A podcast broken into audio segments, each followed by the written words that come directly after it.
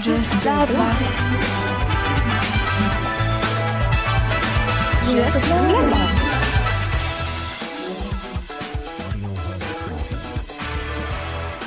Bonjour à tous et à toutes et bienvenue dans Justblabla. Euh, aujourd'hui, on se retrouve pour une, notre première émission en direct. Alors, au programme, on va avoir une chronique sur l'espace Mendès France par Sarah, une chronique des faits avant la Seconde Guerre mondiale par Colline, une chronique du film Sim- Simone Veil, Le voyage du siècle par Sarah Martineau, euh, une chronique sur la lune empêche-t-elle de dormir par Sabine. Alors, côté météo, euh, demain à Genêt-Marigny, le temps sera plutôt pluvieux avec des averses, le temps soufflera à environ vingt-neuf kilomètres heure, les températures seront d'environ quatorze degrés et demain ce sera la Saint-Clément et Rachid.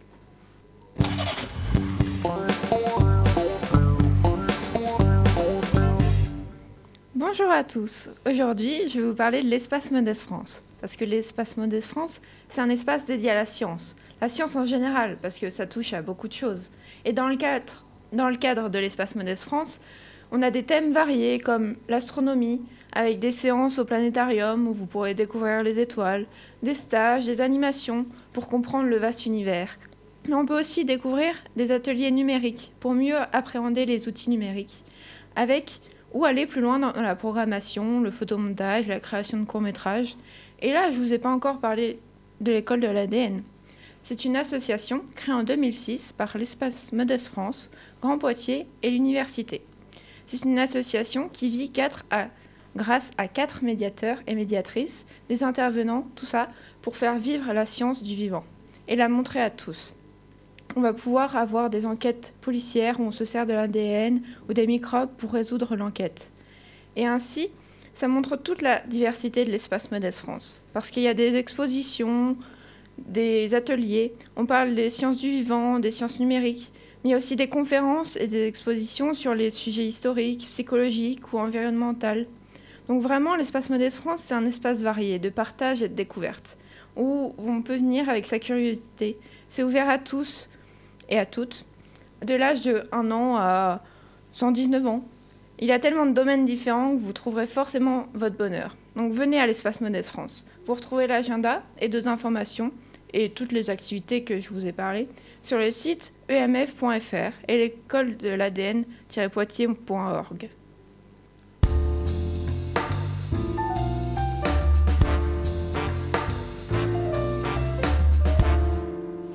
Bonjour à tous, aujourd'hui je vais vous parler de petites anecdotes qui ont lieu pendant la Seconde Guerre mondiale.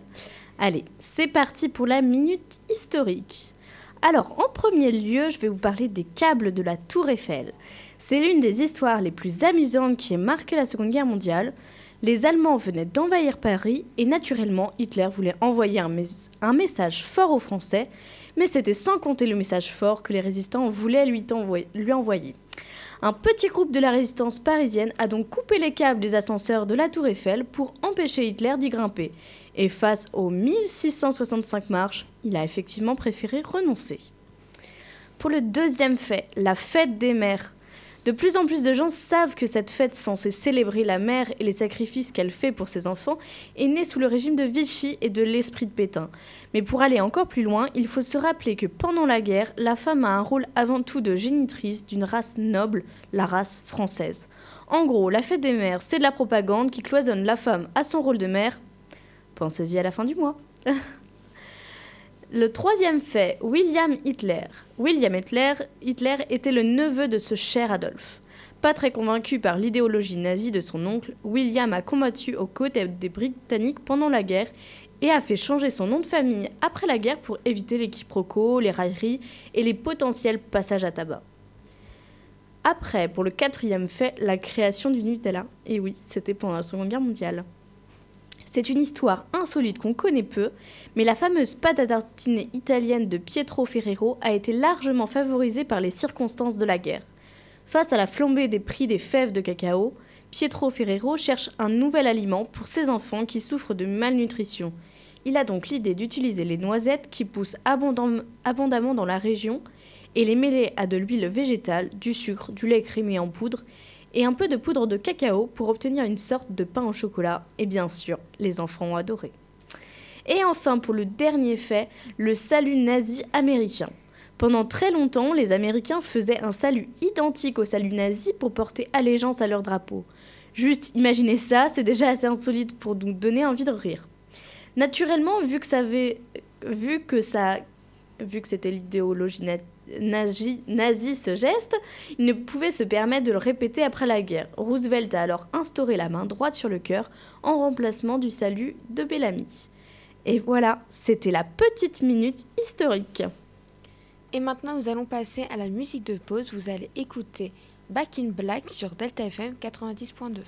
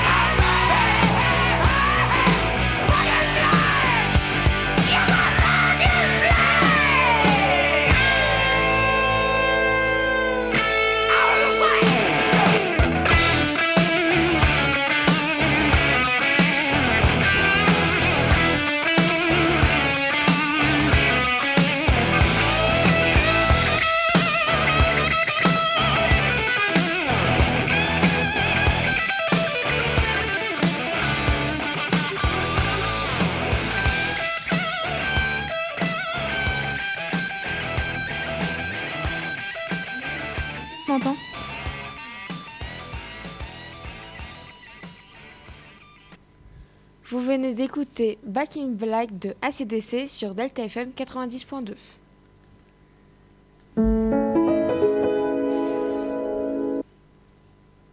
Salut à tous. Alors, et si nous restions quelque part dans le passé ? Hmm, pourquoi pas ? Alors c'est parti. Bon, celui-ci n'est pas très reposant et un peu dur, mais j'espère qu'il vous plaira tout de même. Il débute alors le treize juillet mille neuf cent vingt-sept à Nice, où Simone Jacob naît. Elle vit dans une famille israélienne et juive. Elle sera déportée à Auschwitz le premier mars mille neuf cent quarante-quatre à l'âge de dix-sept ans seulement. Cette arrestation bousculera sa vie, car elle perd ses parents, son petit frère Jean, mais seules ses deux sœurs, Madeleine et Denise, survivront. Euh, évidemment, là je parle d'un film, mais je vous en dirai un peu plus tout à l'heure. Je souhaite préciser que dans le film, il y a des scènes particulièrement violentes, mais très significatives de la vie dans les camps, et je trouve que c'est la première fois que je vois ce genre d'image, ce genre de témoignage très poignant. C'est une idée un peu inconcevable de se dire que des gens ont pu survivre dans, dans des camps, de, dans des chambres à gaz, euh, avec une forte famine, euh, les gens étaient très squelettiques, euh, donc c'est assez impressionnant. Donc lors de sa sortie euh, de Simone Jacob dans les camps, elle entreprend des études de droit où elle rencontre Antoine Veil, avec qui elle aura trois garçons, et tous deux vont se lancer dans la magistrature. Dans les moments clés de sa vie, qui sont très importants à retenir, on a en janvier mille neuf cent soixante-quatorze, Simone Veil est nommée ministre de la Santé. Tout au long de sa vie, elle contribue aux droits des malades, des détenus, aux droits humains qu'ils n'ont pas. Euh, elle va demander des centres médico-psychologiques, ainsi que le passage d'un camion radiologique dans les prisons chaque jour. Lorsqu'on parle d'elle, on se réfère souvent à ses actions féministes et à cette loi, la loi du dix-sept janvier mille neuf cent soixante-quinze, la promulgation de la loi I V G.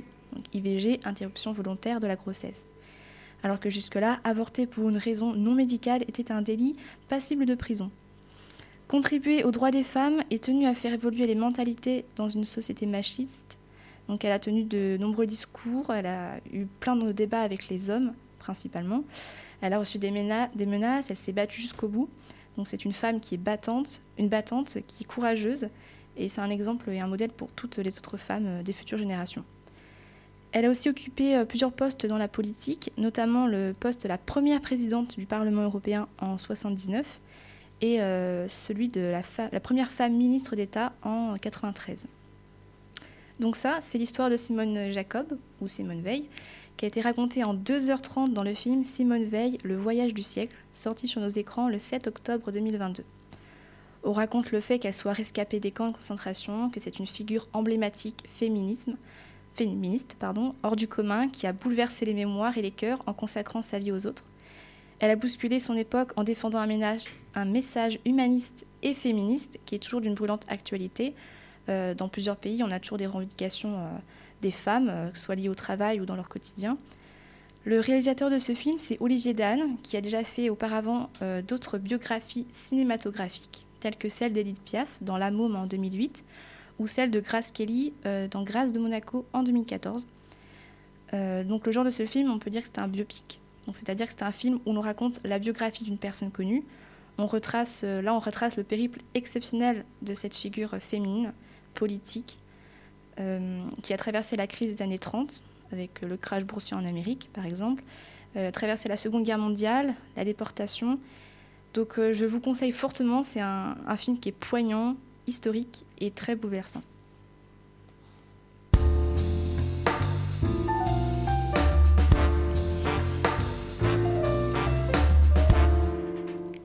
Bonjour à tous, aujourd'hui moi je vais vous parler de la lune et précisément sur le sommeil et savoir si euh, la lune nous empêche de dormir. Car je suis sûre que vous avez toujours sorti, entendu euh, cette excuse comme quoi si on dormait mal, c'était à cause de la lune.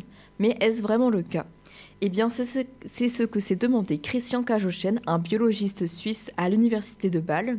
Donc, il a mené une étude durant ces vingt dernières années avec des collègues à lui.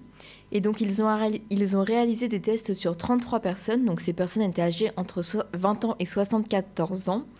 Et euh, ils ont pris en compte différents paramètres du sommeil, dont le cycle lunaire. Et donc, ils ont été euh, durant soixante-quatre nuits dans une chambre insonorisée, sans lumière. Et euh, chaque groupe commençait à dormir à différents moments du cycle lunaire. Donc, pour rappel, il existe trois principales phases euh, lors du sommeil. Nous avons la première phase qui, cons- qui est le sommeil lent léger. Ensuite, nous avons, nous avons la deuxième phase, le sommeil lent profond.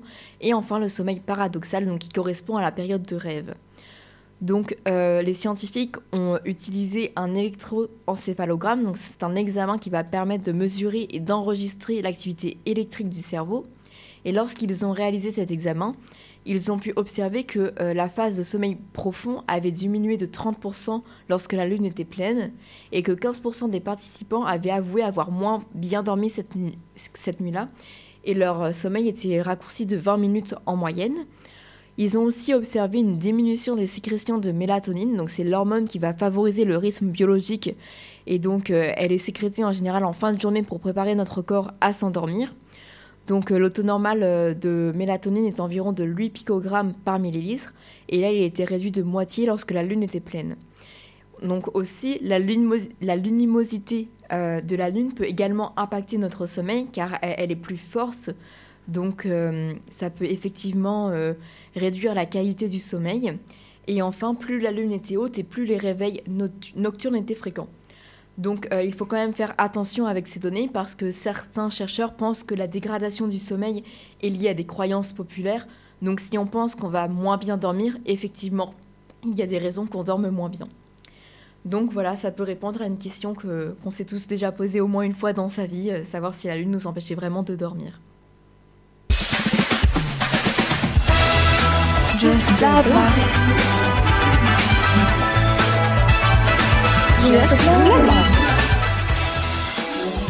Et voilà, merci de nous avoir écoutés, nous avons appris plein plein de choses. J'ai très envie d'aller voir le film de Simone Veil, enfin, qui retrace la vie de Simone Veil. Maintenant on sait pourquoi on ne dort pas bien quand il y a la pleine lune, et allez voir l'espace Mendès France.